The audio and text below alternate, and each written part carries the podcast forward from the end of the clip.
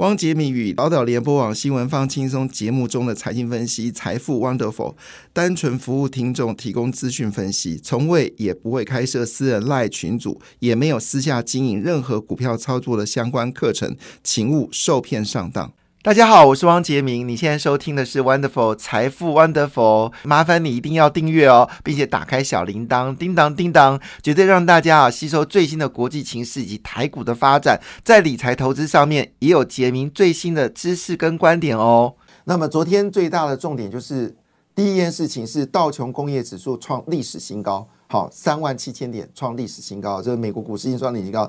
同时间呢，中国股市呢开始大跌哈。那主要原因是因为中国呃开了一个经济会议，就经济会议在开的过程当中，中国股市就崩就下跌啊。昨天上海跌了一点一五个百分点，深圳跌了一点五四个百分点。本节目哈，从两年前就跟大家讲不要碰中国股市，好。我再次，本节目在两三年就这么说了，而且那时候我们还指责说，像工商跟经济为什么要看一些那个投信在推中国股市？你看那些当时推中国股市要不要站出来说话？哎，富兰克林要不要出来讲话？啊所以回头我们来看这件事，真的很现实的问题，就是你明明都知道中国经济在下行了，就很多基金公司还在推中国股市，你在套投资人的，真是。真的是很夸张啊！那今年投资中国股市都蛮凄惨的。那我说现在凄惨只是开始而已哦，将来投资中国股市你会更凄惨哈！不要看中国 GDP 百分之五了，看中国通缩就知道。我从来没有听过通缩的国家股票会大涨的道理，好，没有道理，因为通缩表示没有毛利嘛，哈。好，那欧洲股市呢，在创新高之后呢，进入到震荡。好，德国股市是下跌零点一五个百分点，英国股市是上涨零点零八个百分点，法国股市下跌零点一六个百分点，印度股市终于涨了哦，微幅上涨零点零五个百分点哈，但是整个中国亚洲股市呢，其实涨幅是有限的哈。那东北亚股市呢？日本股市还是微幅小幅小幅度的上涨，涨幅是零点二五个百分点。而韩国股市呢，昨天是下跌零点九七个百分点。但昨天韩国好消息也是艾斯摩尔跟三星啊，要打造一个新的这个紫光机的基地耶！哇，这个消息而且要砸很大的钱，就是消息没有激励到韩国股市啊，反而股市呢是下跌了零点九七个百分点。好，当然昨天的重头戏当然在美国股市了。那么美国股市呢？昨天刚刚讲了，道琼斯呢是创立新高三万七千点了，收在三万七千零九十点，恭喜道琼啊，上涨一点四个百分点。标准五百指数呢是收在四千七百零七点了，那么涨一点三七个百分点。纳斯达克呢则是一万四千七百三十三点九六点了，涨了一点三八个百分点。费半指数呢则是哇，我其实在说快到四千点了，现在已经真的要到四千点了。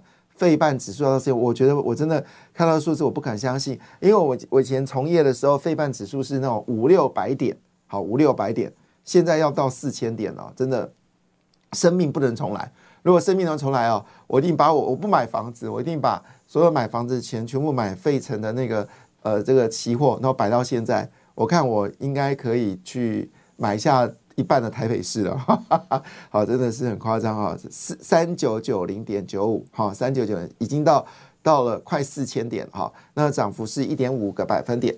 那昨天其实是有好消息吗？其实昨天没有太多的好消息了哈，那是主要是市场传言哦，美国可能明年会降息三次，好，这是最新消息，因为我们知道联准会呃有。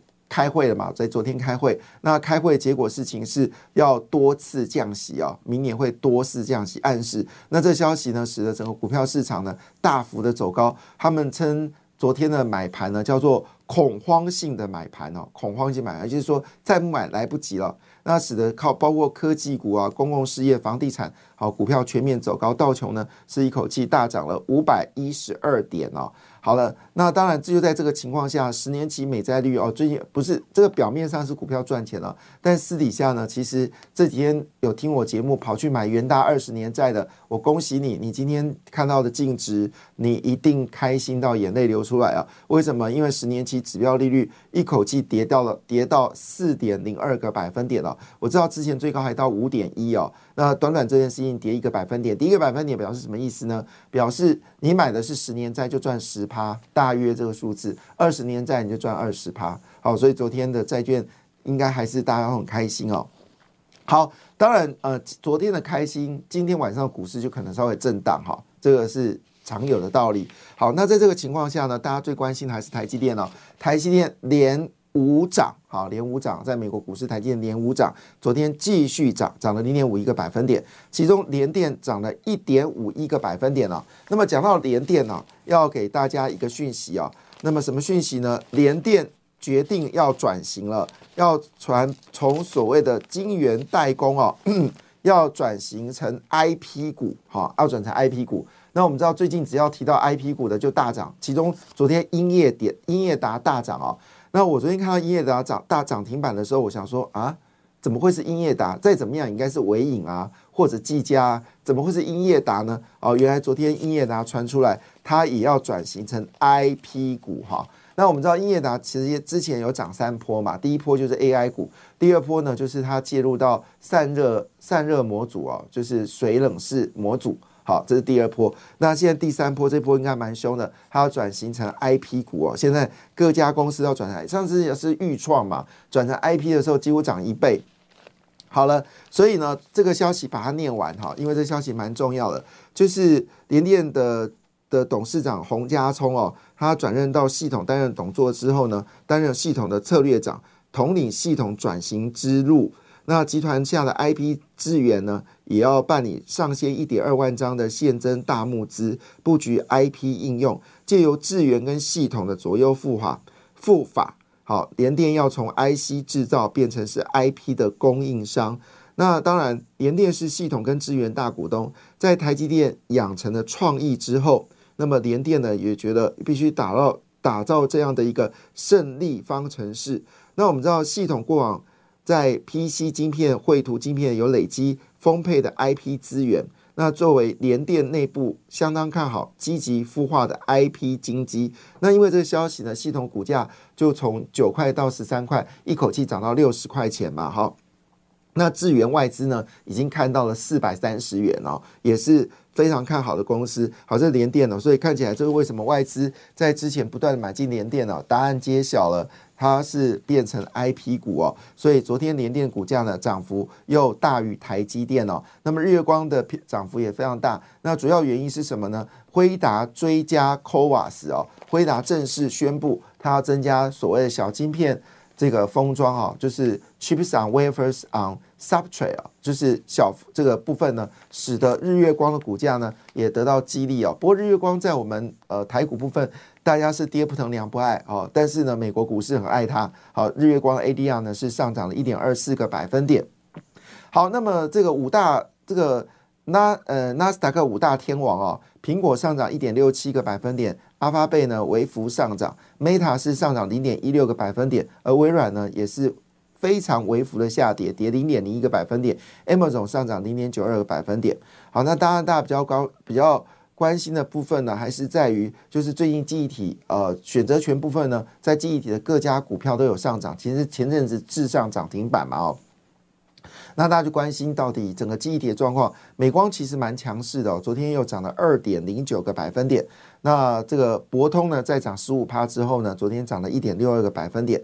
那它的竞争对手呢，这个联发科哦，联发科正式跟辉达已经合作，它跟辉达呢，呃，合作在两个方面嘛，一个要打造另外的叉八六的系统，就是属于是辉达跟联发科的另外的伺服器的系统。好，那决决定跟对决英特尔。那么同时间呢，辉达跟联发科呢也共同筹组，呃，这个这个电动呃电呃电动车的晶片。好，那据了解呢，这部分已经都确认了。好，那当然在 WiFi Seven 里面呢，好，联发科也要挑战好全球龙头这个 博通哦，但博通股价还是持续的走高。另外一部分呢，当然就是 AMD 了。AMD 在昨天大前天大涨二点四个百分点，昨天上涨零点四二个百分点哦。那至于 NVIDIA 啊，则是微幅走高零点九个百分点。昨天台积电呃，这个这个因为跟王美花见面嘛，那发表了一个重磅的宣宣言。什么宣言呢？这个宣言就是半导体明年绝对是健康成长啊。那么台积电的董座刘德英喊话，请大家。放心哦，因为最近有关台积电消息很多，其中最重要消息是什么呢？就是这个呃，英特尔跟三星啊，他们都决定要快速发展二纳米，特别是呢，具有呃一定基础能力的英特尔，好，英特尔在半导体的这个能力我们绝对不小觑。虽然这几年他们有点过得辛苦，但是它的基本面是很强劲的。它毕竟是老字号的半导体，要记得以前人家台积电张忠谋曾经说过，英特尔像大猩猩，好。而这个台积电呢，是一只小猴子吧？大家类似这样的一个说法，所以是一个大黑猩猩。那也是说，其实英特尔它有一定的实力，他们最近决定了直接弯道超车到二纳米。那三星呢也决定要降价来抢订单。不过最近消息哈，那个 iPhone 十九这部分啊，这个十九吗？好是十九对，好，那这个部分呢，啊，这个三星再次的宣告。啊，抢单失败啊！它这是用三纳米报价，而且价格非常的低廉，但是呢，苹果不买单了，还是要买贵的哈。这个呃，因台积电的技术，所以刘德英说，请大家放心，明年还是健康的成长哈，所以不用太担心了哈。那今天就配息嘛哈，今天配三元。好，回头我们来看一下。在整个呃市场上面的股票市场有哪些重要的讯息？好，第一个当然就是美国真的会降息了，市场就预期最快降息什么时候呢？好，有人说三月份就会降息了，那这个消息当然让大家开心。很快扫描，因为时间关系很少，其实有重要信息，包括重电。